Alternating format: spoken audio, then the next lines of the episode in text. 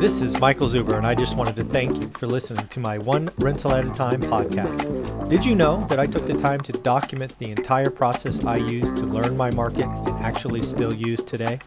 I released it as a $199 online course via Teachable, and it is called How to Get Started One Rental at a Time. With that, you get access to my private Facebook group and can join our group mentoring calls every Saturday at 9 a.m. Pacific. You can find it on my website at onerentalatatime.com. Now on with the show. Hey everyone, how you doing? I got a very special interview for you today this afternoon. I have a student of mine, somebody in the course, somebody who's read the book, and he reached out and said, "You know what, Zuber? I want to ask you some questions." So let's welcome Emil to the show. How you doing, man? Great to be here. Thank you for having me. Excellent.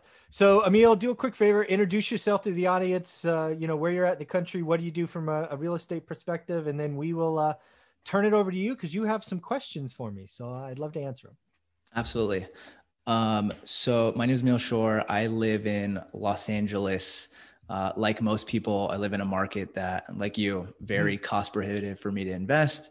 So I think back in 2017, I started looking uh, around the country and decided to invest remotely, which was a big leap of faith. And my, my, dad's actually a real estate investor and he invests here in LA and he thinks I'm crazy. He thought I was crazy at the time, still thinks I'm crazy, but uh, luckily we haven't had the, the massive nightmare yet. So I think, I think things have been okay. Mm-hmm. Um, so invested in a couple different areas across the country now really honed in on St. Louis. Uh, and I'm up to six units currently. Nice. Six single family homes? There are three single family, and then we just closed on a triplex last week. Oh, very nice. In St. Louis? In St. Louis, yeah. Very, very cool. So, uh, you know what? I will let you ask questions first, and maybe I'll poke you at the end and, and ask you some questions about that deal. But, Emil, uh, feel free to ask anything you want uh, from the course, the book, anything you want in real estate. Let's go. Absolutely. And just want to mention, I I bought your course a couple months ago. I had already bought a couple properties, but I'm always of the mindset of if I can take one thing from it, it will massively outpay for you know the $200 like yeah. you, you you have one thing that you can take away from this.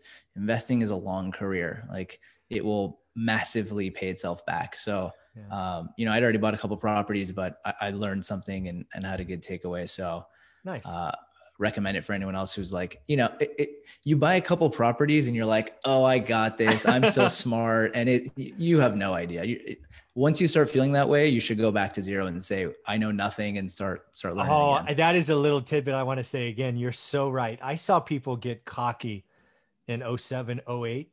And let's just say they're not in real estate anymore. Real estate, anytime you get a little swagger, a little cocky, uh, it'll, it'll teach you a lesson uh, I agree with that. So um, that's awesome. Always. And uh, I like the fact that uh, you know you took something away. And and for me, I guess I'm trying to I'm trying to evolve what one rental at a time for me. So let me just share this, and I'll get to your questions. For me, I think it's simplicity. Right? It, it's simple. I don't want to. I mean, the, the spreadsheet that I use and I teach on is probably the simplest spreadsheet you've seen. It's probably 13 or 14 uh, the variable that's for me is yield, right? What produces the highest return on my cash. But the biggest one for me, and I think what makes me different is I want daily execution. But I'm not talking hours, I'm talking 10 or 20 minutes. Quick search, in, out, document. And then, oh, by the way, when you're doing it, you can always go back and compare. Uh, and it really helps, you know, when you've done it for 30, 45 days, you can go back and say, hey, let me get that property from the seventh or the ninth. And and better yet, when you want to talk to your wife in your case or someone else's partner, they really see that what you've been doing and you can really rate what's the best, what's the worst, and eh, all of that. So that's what I'm trying to do. Did that come across?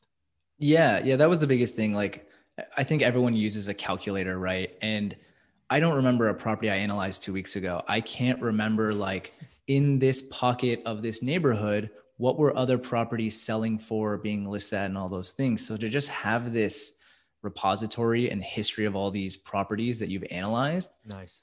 Immensely valuable. Immensely valuable. Love it. All right, cool. I'm sorry. I digress. Go ahead. Your turn. Sorry. I took over. no, no, no. Good question. All right. So, um, you know, I'm at six, which is very, very small. I know some people will look at six and be like, wow, that's, you know, if you're at zero, obviously six looks like a lot. I, I'm looking at like, you know, you're like yourself, a hundred plus. Mm-hmm. I, I'm curious at what point in the journey do you think you you and your wife could have retired? Was it at 175 or could you guys have probably retired much earlier than that? Uh, it's all it all depends on what is your monthly nut, your freedom number, whatever you want to call that, right? Yeah. Uh, as you know, um, we live in the Silicon Valley, really expensive. Uh, probably most importantly, though, we didn't start our journey until after we had a child. Teresa was probably seven or eight when we started. So where I'm trying to go there is our monthly expenses were pretty high, right? Uh, I spend a lot of time now telling people, hey, if you if you want to be retired, you know, if, if you're 20, like tomorrow, I'm talking to a high school senior class, right? And I'm going to ask them, I'm going to ask them, how many of you can live on two grand a month? And they always say, no problem, right? Two grand a month. Oh my God, I'm rich and all of that. Yeah. But the point is, is if you really can live on two grand a month, you're four or five years from financial freedom. I don't care where you are in the country. Um, but where I'm going with that is my wife and I's, you know, we were spending 15 grand a month, probably maybe 17. We both had six figure incomes. So, you know, yeah, we looked good when we filed taxes, but we had nothing saved. So we had to end up ratcheting our expenses down, which took time.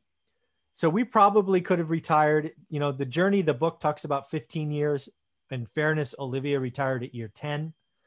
I probably could have retired at year 12 but 13 would have been better. So year 13 would have been probably the year I could have retired. Both both of us could have been done. Got it. Okay. Yeah, you know, I, I watch your channel a lot, and I know you mentioned that. I feel like you're you're very good at identifying a need versus a want. So I'm yeah. sure you're, you know, you guys your expenses were in line. So I was just curious, like, I yeah. I figured it out, but I'm just curious, like, you know, 175 is that's a that's a big number. Yeah. Yeah. Um, I've actually never looked at it like because again, right? We started houses, then we went apartments, then we went back to houses, then back to apartments. Because we again, the spreadsheet tells me what to buy, right? I'm not, I'm not the single family guy. I'm not the multifamily guy. I'm I'm the best deal guy. So right.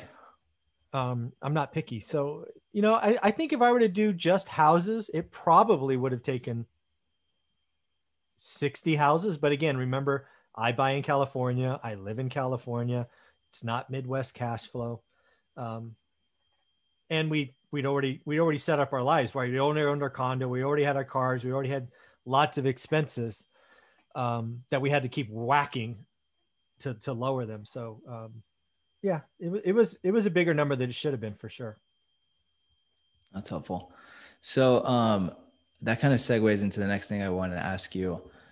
If you know a lot of people i'm sure on your channel like interested in investing out of state. Mm-hmm. And what was interesting about your story is because because you guys have you invest in California, you have these giant swings where mm-hmm. the, a home will double, triple in a couple years. Oh yeah. And then you guys smartly moved it into something that just yielded better.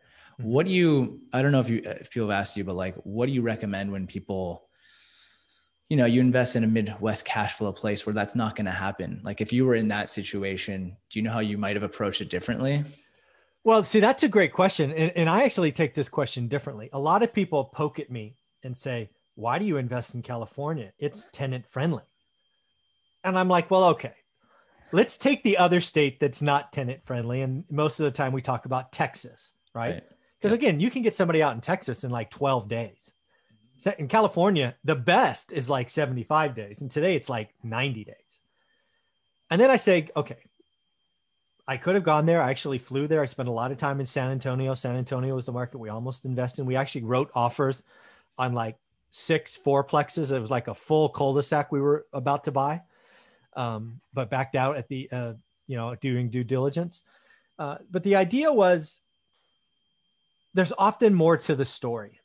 And what we found out with Texas is, yeah, the cash flow would have been great in the beginning. And I've had plenty of my students talk about Texas but what, what you often miss is the it misses the other side of the story. In Texas, the bug, bugaboo is property taxes get reset every year. So mm-hmm. I've had multiple students and, and multiple investors I've known for a while talk about their properties becoming alligators because the property taxes have gone up every year for a decade. And what was cash flow three, 400 is now negative, And that's a killer. I would still be working if I would have taken all eight of my houses 1031 into these fourplex in San Antonio, I would have been probably 20 grand cash flow positive when that happened. And then slowly over time, whack, whack, whack, whack. I'd probably still be positive today because we would have bought them right, but it would have been 10 grand. It would have been half. Um, so where I go with that back to is yes. What, what does that mean about California? For me, it's about tenant selection. I need to be highly, highly picky because that's my last chance to avoid a problem. Mm-hmm. So when I talk about 2020, it's been a rough year for a lot of investors, but it's not been my worst year. 2008 was my worst year because I was seeing qualified tenants move into houses for less than I would require first month in deposit. I mean, that's how nutty lending got. And that's yeah. why we had such a problem. Right. But 2020, my rent collections have dipped slightly. I have two people now playing what I call games, um, but it's because I am so religious on tenant selection. So if you're in California, it is tenant friendly. Where you, Mr. or Mrs. Stupid Landlord, you your job is to be hyper hyper picky, because that is your legal opportunity to say no. If you let just anybody in or you let a question mark in, you get what you get. So I remind people that hey, if I am can pick good tenants 98% of the time, I'm going to be okay in California because I get the other side, because I avoid the evictions, which are horrible. Mm-hmm. But you do that with tenants, and then you get the appreciation. And I call it dancing through raindrops. If you can be in a market that's like a roller coaster and you have the indicators to say, hey, close to a top, hey, at a bottom, hey, close to a top, man, I, I, you know, we got an impressive net worth, and it's all because we got out at the top and in at the bottom, and out at the top and in at the bottom. So I, I love California for that. Yeah, uh, that that's very real for me. I'm gonna I'm gonna hold this up. This is a uh, a letter I just got from my bank notifying me that my I, I impound all my property tax and insurance. They just notified me I'm I'm under where I need to be because my property taxes went up on a property in Indianapolis. So, unbeknownst to me, a, out of state investor being a ding dong and yeah. just like not doing full full homework. I'll, I'll be honest I, I think Indianapolis they reassess every other year or something like that. And yeah, so, and most same. investors miss that. Don't so don't don't learn from it. Don't. The problem is, in with real estate, with much in life, is the first mistake is okay. You live, learn, you improve. But dude, you make that mistake again, that's on you. That's right. exactly. Yeah. I mean, you know, it, it, I could have done nothing and that yeah. would have been way worse. Right. Yeah. Of so, course uh, I guess blind optimism or stubbornness to just get it done. So yeah, no, it's good. I, I'm I'm happy for you. I mean, getting to six is is no small feat. I mean, I meant to interrupt you on that part. Uh, I think you should celebrate that. I mean, I I talk to thousands of people a week on my channel, and and I would guess one percent of them have more than six properties. So yes, you don't have 175, but dude, don't don't minimize six. Six is no joke. Thank you. Yeah, it's uh it's tough when you're you're looking at you know the the people on the other other side of it who have retired and all that uh, to not kind of compare yourself. But you're right; it's good to kind of celebrate the stuff along the way. Ah, yeah, dude. I I mean, stop that. You you probably did the same though. Right? I did. Yeah, yeah, I'm a competitive guy. Yeah, you know I did. I yeah. still do.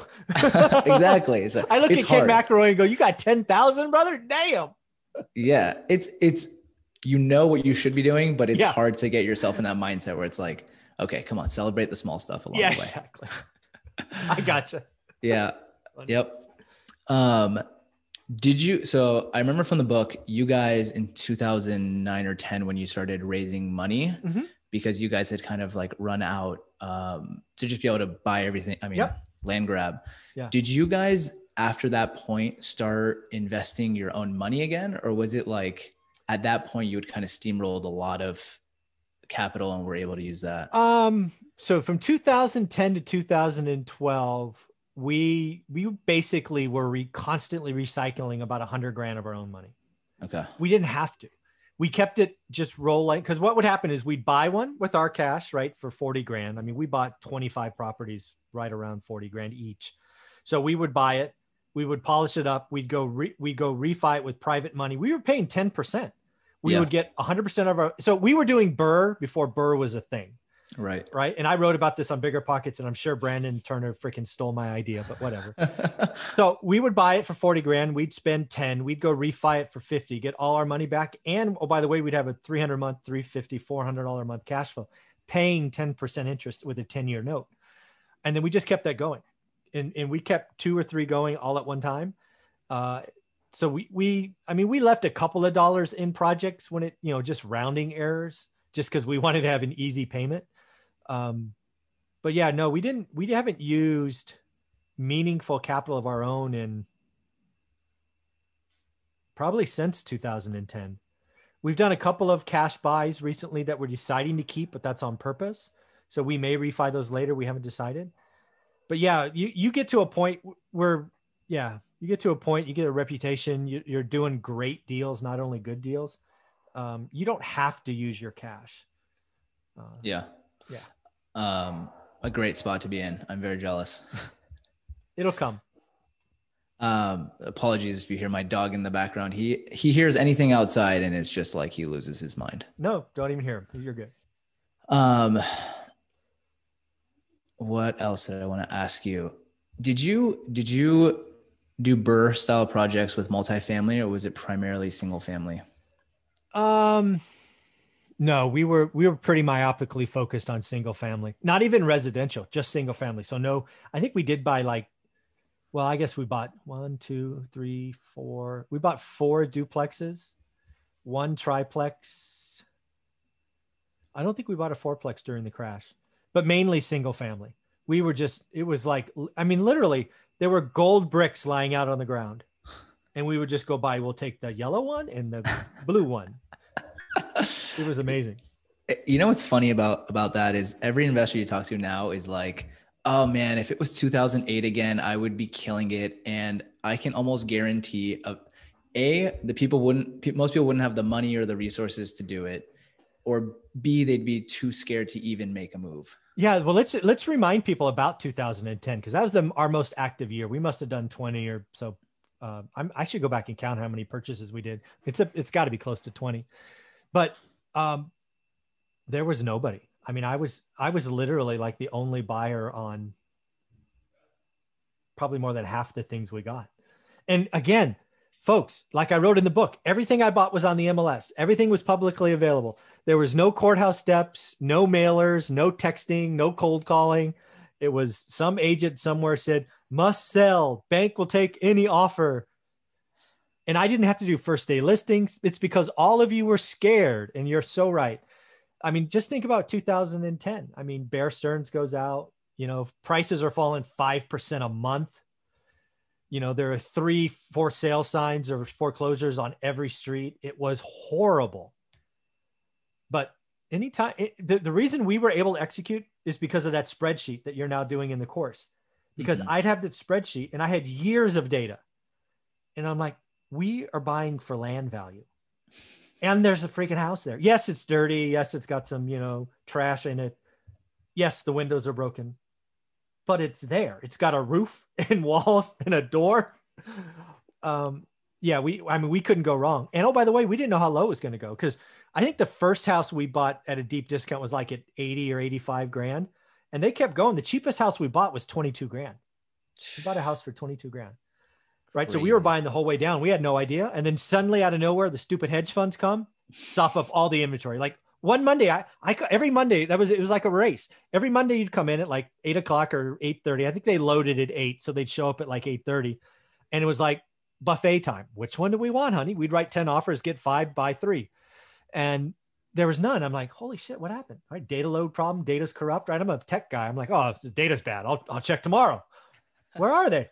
But like Friday, I'm calling my agents going, yeah, we had the data, but uh, you know, some Wall Street hedge fund came in and bought the entire file sight unseen at asking. I'm like, he bought it asking. I've been buying 20% below below asking for a year now. What is he thinking? They got a lot of money. I'm like, I bet they do. it was crazy. Uh, that's the other thing. I wonder. Uh, I wonder if we see anything like that, just given how much money there is now like waiting for things like that it almost creates this uh, this is a tangent but like does That's it create great. like a price floor? You know what i mean? Oh Where... absolutely does. I can guarantee you one of the things if we saw a 10% drop in most markets wall street's already i mean they're already public about it. They're talking about right. their reits. They've they have hundreds of billions of dollars lined up for the next like phoenix can't crash. I think right. phoenix is a hot crazy market. It's overpriced but it drops 10% boom uh, american homes or whatever it is comes in puts a floor. Anything in texas floor I mean, there's going to be a couple of spots that are problems. Like I really do think San Francisco, like the city of San Francisco, is going to be in for some just murder price drops because it was unaffordable to begin with. It's unfriendly. I mean, there's it's got its unique Right. combination. And oh, by the way, hedge funds aren't going to come buy rentals in San Francisco because they don't want the left just beating the shit out of them for the other things, right? So they're not going to go there. Right. So yeah, um, I think there's no chance. Yes, there is absolutely Wall Street money will come in again. Again, they're borrowing for nothing. They get Right. money for less than a point. They don't Right. have to earn a lot. And that's the other thing I get is, hey, what happens if the hedge funds sell? Right? Because you know they, they own tens of thousands or hundreds of thousands of homes. Right. Folks, they aren't going to sell. They may sell onesie, twosie, odds and ends, but they're not going to wholesale sell. Why? Because they've already got their money out. They bought these for rough and tough 100 grand. They've already raised or went IPO or did a REIT and got 160 grand back. So they've already got their re- they've already got their capital and their return back, and it's still producing income inside a REIT. They are not getting rid of those properties, folks. To think that the the hedge funds are going to suddenly become big liquidators is a joke. It's like a, it's like an institutional BRRRR. It is. There's no chance they're going to sell. Yeah. There's just no chance. I mean, they'll do onesie twosie sells here and there Right, for right. this or that reason, Sure. But they are not going to wholesale because they'll they'll fundamentally change a market, right? They Right. liquidate everything they have in Phoenix. I mean, shit, Phoenix would be a toast. Yeah. Yeah. Very true. Um, a question for you uh, about using agents. So, out of state, I- feel like I rely so heavily on an, an agent relationship to kind of be my eyes and ears. I feel like a lot of people though, like you'll meet a lot of agents and start working with tons of agents. Did you guys have like one go-to agent or did you just kind of meet a lot of people? Uh, so sort of two answers there. The first four or five years, we basically had one agent. Okay.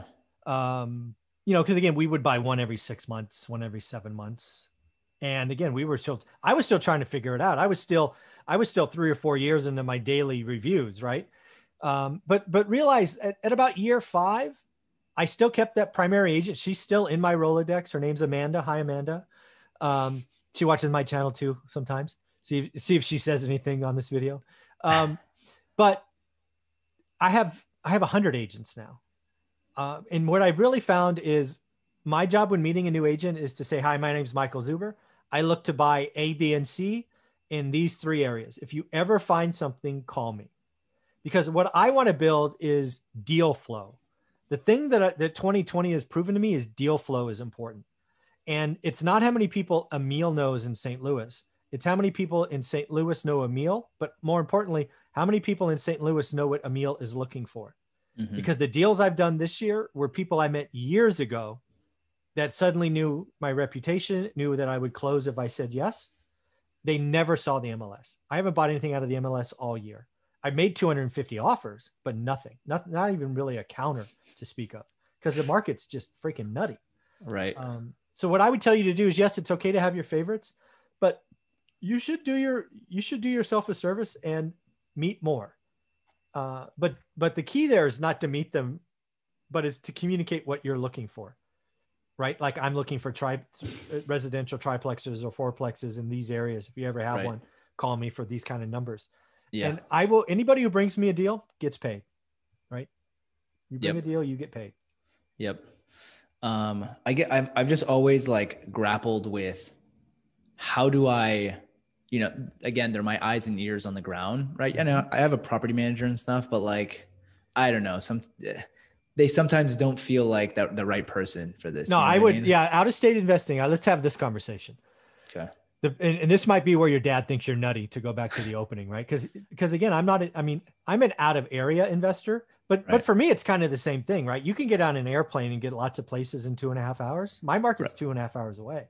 Right. What I've always wanted is I want boots on the ground that'll show up at my funeral, Hmm. right? Because I want somebody to tell me bad news. Your property managers may technically tell you the truth, but it will be the most sunshine, unicorn, rainbows of the bad news possible. You may not think it's an emergency. Where if one of your buddies from college or your sister's husband or, or ex husband or whatever, they're going to say, dude, there's a hole in your roof the size of a, a baseball or whatever Right. um, yeah, people that you pay, like your property managers, they're incented to to keep you feeding the thing and they don't want to tell you bad news. Right. So yes, you the only way to make out of state investing work is to have boots on the ground, not getting a little sliver of your money every month. That's paramount. So if you're using agents for that, more power to you. Yeah. The agent is a tricky one too, though, because they're incentivized to get you in a home. Like, yeah, but it's the next one, right? So they're yeah. so they're at least incentivized by the next check, not the right. current check. That's true. If um, they want to keep you around for a while, they know they shouldn't just. Yeah, but I mean, uh, once you get to a point where you have um, scale in a city, right now you might be a little too spread out. Yeah, I would pay. I would pay somebody hundred bucks, 150 bucks a month to go take the same picture you know, every Friday or, you know, every other Friday just to see, right? Something you, you've, it's, I, I think the biggest risk of out of state investing is the people you pay to take care of you want to tell you the nicest way possible. And frankly, good, bad news doesn't get better with time. It just doesn't. Right it, it's funny because it's like if my property manager actually told me the truth, I would trust them more than them painting a rosy picture. But you're right. You're right. It's absolutely true. They have a lot of doors. You know what I mean? Like they're not mm-hmm. going to give everybody special attention. So, yep. Um, all right. That's, that's helpful. Um, how do you, I kind of got this in the course, but I'd love to just ask you directly. How do you, when you're evaluating a market and you're, you're looking at different zip codes, right? How do you say, these are the ones that I like and I'm going to focus on. How do you balance like yield and risk and yeah. all that stuff? So for me, the first thing I did is I had what I called the the non-starter. And and this was really in the book. And for me that was would I would I feel comfortable with Olivia driving her $80,000 Mercedes to the house, getting out of the house, going in our rental by herself and then coming back out right? If the answer is no, because I think she's going to get jacked or panhandled or you know, you know, whatever, then I'm not buying there regardless of the yield. I don't care if the yield's a thousand percent. I am not putting my money in an environment like that because who knows? You know, I could drop dead of a heart attack in a heartbeat, and then she's going to have all these rentals, and you know, it's just not okay. So that's the first thing, right? There's a hard line in the sand of where I will never go. In in my market of Fresno, when I started investing there, that was probably I don't know, I'm going to guess probably a third of the market was like, nope, Fresno's improved, right? Uh, cities, counties, they improve over time. Probably only five, maybe 8% of Fresno is kind of a non starter today. And that was kind of the biggest eye opener for me when I left work in 18, because I had so written off a couple of zip codes. Like, I'm not going there just because it's been history. But right. now that I had time, I went and checked them out. One of them was awesome. I'm like, damn, this is like been gentrification. Where have I been? so you got to keep looking. But so that was the right. first thing, hard line in the sand. Uh, and then the second is um, as I'm buying, I only buy the best yield, but then I have history.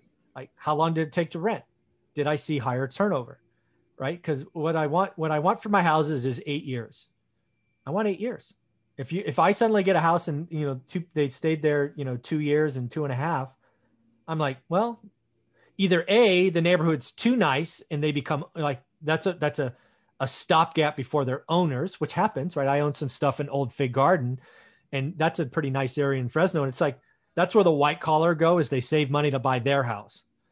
And I don't want that because it's it's older houses, it's a lot to make up. Or um, it's a it's a busy street or stuff goes on on the weekends that I didn't know or uh, all of that. So I I watch I just watch actuals uh, after that, and um, then I check rents. Right, am I a house today? man, if a house is listed for more than two days, something's wrong. I mean, it's, house, houses are on fire today as rentals. Um, sometimes it's two weeks, um, but today it's like 48 hours. I mean, that's crazy. So I just yeah. take actuals. But yeah. Yeah. I, uh, I see very similar in my market for anything that's like the cream of the crop. It's, it's usually gone same day. Yeah. Even well, if it's not cream of crop, it's, it's gone in a day or two. It's crazy. Yeah. Anything that's B, B, even B minus, it's just nuts today. Yeah.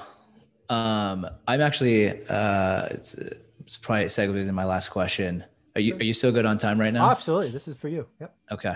Thank you.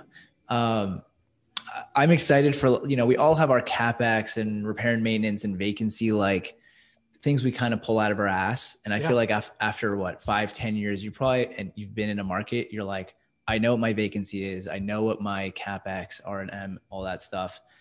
How uh how close were you in the beginning? Like when you kind of did your pro formas and stuff? um, not close. Uh, and a lot of that was because I was doing the make readies wrong. And this is what I tried to put in the course. Yeah. In the beginning, I did band aids. I did cheap as possible. Okay. And band aids don't last when they're beat on by tenants. Mm-hmm. So you find that you're constantly band aiding or double band aiding. That's why- example? Like um like a like a, a leak at the tub, right? Or a shower pan, Yep. or you know a, a, ti- a, cracked tile in the kitchen. Those could be bigger problems. Like the person could have installed the tile wrong. When you replace that one, this one over here is going to break. And Mm. leaks in the bathroom, right? There's never only one. It's just the first one you found. Um, yeah, it's it's just those kinds of things. What tenants are hard on properties, right? Just usually more of them, and it's not theirs, and they they beat them up pretty good. So I would tell you in the beginning, I tried to get cheap. I tried to band aid them. So that's why I do in the course now is the the like it's closing, it's down payment, closing cost, and make ready. I want I, I whatever it takes to bring that property up to fully dialed in. I want that in the spreadsheet because that's part of my cash. And then what I expect is I don't expect a lot of maintenance for years. So I'm putting away 5%. And so far that's been that mindset shift that, hey, instead of spending 2,200, go spend six has Mhm. been a lifesaver because 2,200 now and then it's 1,800 then. And it's, and it's never, I mean, I remember one time I band-aided a bathroom together and suddenly on Thanksgiving or Christmas, it was some last holiday, the freaking tub sank, you know, two inches and the subfloor gave out. Yeah. I mean, it's just crazy things like that. So, um, yeah, uh, I, again, I think a lot of investors do it and I'm happy to admit I tried to band-aid things because I, I tried to make my numbers look good. Mhm. But if you're going to own these rentals for decades, swallow hard the first time. Um, which means for me now, it means um, uh, LVT, a linoleum, or whatever that's called, that fake wood floors. The vinyl plank. Yeah, vinyl plank uh, everywhere except bedrooms, because I think bedrooms people still want um, Carpet. carpet, and Yeah. you can remnants are cheap, right? You slam them in. Granite instead of formica. Never use a formica top again.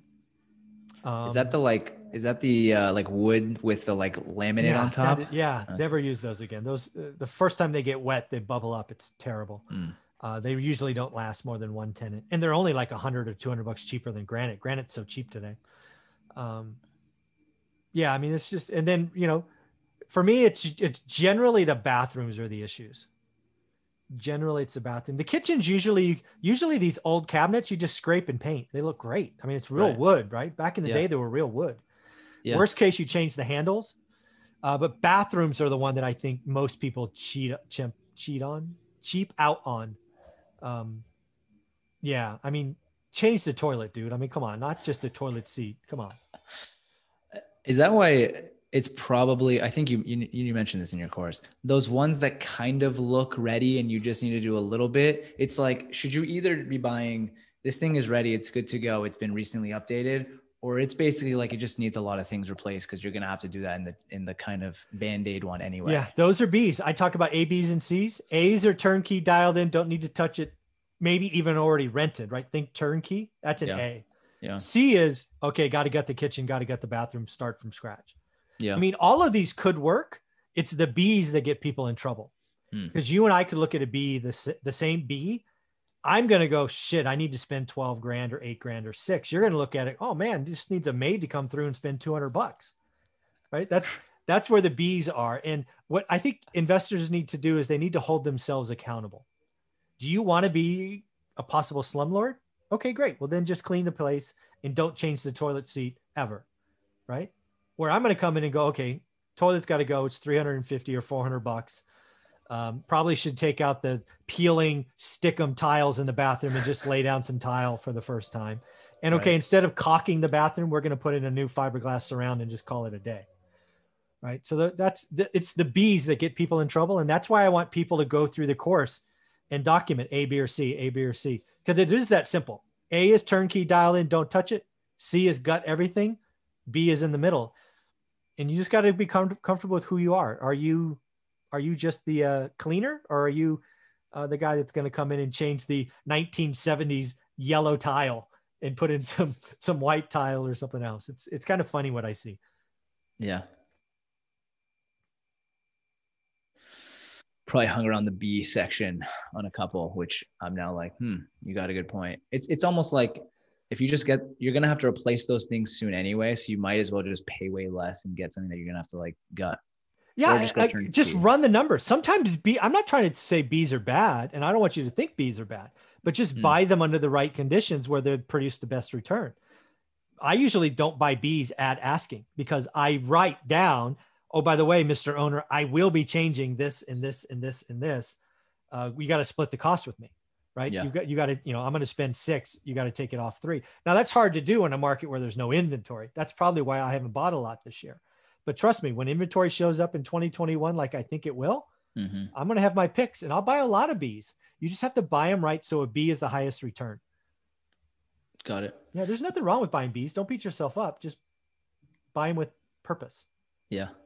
Do you ever, uh, looking at like a zip code, do you ever say well, this one has a great yield for this area and it's being revitalized a lot better and say, okay, it may not yield like never, never. I never use anything that's not the spreadsheets not included.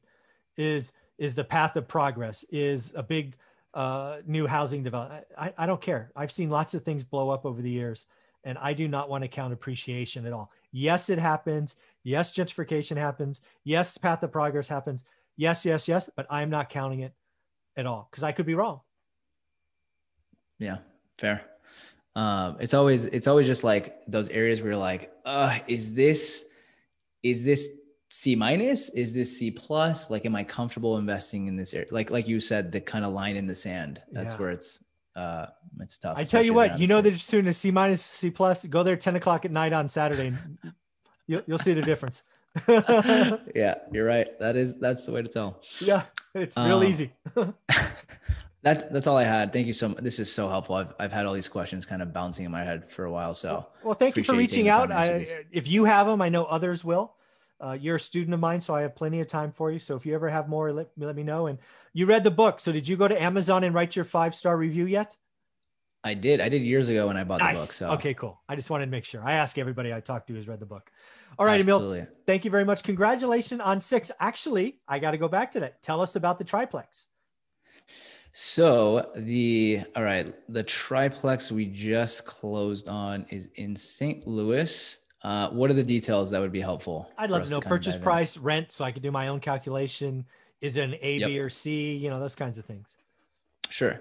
So it was listed at 185 and we bought it for 173 500. Wow, so about 7% off. Okay. And then the current rents are at uh 18 let me pull it up 18 where are you spreadsheet 1875 so 625 a unit assuming they're all the same yeah and um but w- the this three unit one of them is like a townhouse style. So this was a oh, okay. I'd love to i'd love for you to just assess this one. This was a four unit that one side was turned into one unit. So it's like a townhouse style. Okay. So they used to all be one bed one bath. And this one side is now a three bed two bath or one okay. and a half bath. And so in this area, this one is like severely under under market for that size of unit. Okay. So that was the exciting thing for me on this one. The other two are under market as well. Okay. So I think so right now it's renting for 1875. I think this thing should be going for at least 2200. Okay, so what I would be asking myself in this situation is I don't know St. Louis at all, so some of these questions could be totally stupid. Uh, first off, I would ask: Is there is there rent control or anything like that in St. Louis? No, okay. I didn't know. California does. Yeah. Uh, so the other thing I would wonder is, uh, a are the tenants paying? Tenants are paying. Yep. Are they Section Eight or cash tenants? Cash tenants. Okay, so I, I guess the first thing I would go in is um, so have you been inside these units or someone you trust been inside them? Yeah, someone I trust sent me videos, okay. and then we obviously did full inspections on everything. What so. kind of health and safety, or just basic like immediate investment, do each need? The only one that, yeah, the only one. So we found a um, the sewer line what is that metal called? Galvan, not galvanized. Uh, Yeah, whatever. The pipe. Okay. Yeah, it, it had a, a break in the top and the bottom when they scoped the line. So we Okay. got credits from the seller to Ah. cover that. Okay. So that was part of uh, getting the price down to where Okay. it is. So so that we have to take care of, but Mhm. it was credited at, at closing. The there is, and this is where I'm a little concerned. There is a leak on the second floor leading into the roof on the first floor on that townhouse style. Oh yeah. And the inspector said it's it's uh, the ring on the on the on the toilet on the second floor. So my property manager right now, I I told him to since I'm paying water as, Yeah. since multifamily, install a low flow toilet. We're paying for water anyway, and let's see if that fixes the problem. So we're we're working through that one right now. That's the only immediate. Yeah. Okay. So I would go in and do any health and safety immediately. Basically, where I'm going and getting at is the tenants need to show the new landlord's going to fix stuff. Yep. That's where I'm going with this. Okay. And then what I would do is I would I would probably wait till the till January. Don't hit anybody at Christmas. Just be nice. But then hit them with the rent increase and see who stays, see who goes. Yeah. I so I'm I'm I'm gonna wait probably well two of the tenants their leases expire February March so I can't even start that process Okay. anyway. But you know it's it's it's winter. It's not a good time to Sure. rent like find a new tenant anyway. People are going through a lot right now, so it's Sure. this isn't an immediate. It's probably you know four to six months down the road once I think things will get a lot better. Try to have a little bit of a heart in this. You know Yeah, what I mean? We're all in absolutely. business. no, that's but- great. I'm glad you're saying that. That's good. um, but I don't know where I was going with that. But um, you know, we'll, we'll probably do it in like four to six months. And do you? Oh, do you recommend like the the the townhouses? Probably two two fifty under market. Do you think it's even good to propose that in St. Louis? You can actually just give a thirty day notice to like Yeah. once or month to month. what I would probably do in a situation like this, or I would do in this, is I would I would take it a hundred bucks Okay. because what you're trying to figure out because if you go right to 250, Mhm. they're probably going to leave, Right. Um, and then you have a turn, and turns are ridiculously expensive, They are. They're the killer. right? That's what kills landlords. So take it a hundred bucks, and if they move over a hundred, you've got your answer, right? They they weren't going to be there long term anyway. Yeah. Uh, but yeah, I'd, I'd, I'd probably if it's 250 under, I would take it up 100 bucks, and then if they agree, I'd I'd offer a two year lease at at that new rate. That helps you. That helps them. Um, but that's that's exactly what I would do. Come April, say okay, great. Yeah. Uh, you know, if it's 700 today, it's going to be 800. Oh, by the way, it should be 950, but I'm only going to take it to 800. If you stay, also, I will give you a two year lease instead of a one year lease. And that way, if they sign, they feel good, you feel good, everybody wins. Um, and you got an extra 1200 bucks a, month, a year. Yeah. I like that. I'm glad we did this. I got a good tip from it. There you go. And anything else? Anything else that would be helpful to maybe? Uh, the out of state investing, dude, like, I'm like your dad. It's, it just, it just feels like you're eventually going to get some, You've got to have trusted boots on the ground. Yeah. Um, sometimes it's funny. Like sometimes I'm like, ah, you boomer, come on, leave me alone. and then other times I'm like, man, I I could see myself at at a certain point just being like, sell the whole thing once I've kind of built up enough to like, you know, soft retire as I as I call it to like be able to do what I want. And then just, you know, sell it and move it to California where it's close by and like, you know, where we are. So Yeah. we'll we'll see what happens. But there you go. uh, I don't know if I'm going to do it long term, but for right now, uh, those yields, man, it's tough to. I get it. I get it. Well, you're in, you're in SoCal. It's all good. Thank you for reaching out. Thank you for being a member of the course in the book. Uh, you have a wonderful day. All right. Thanks, Michael. You too. All right.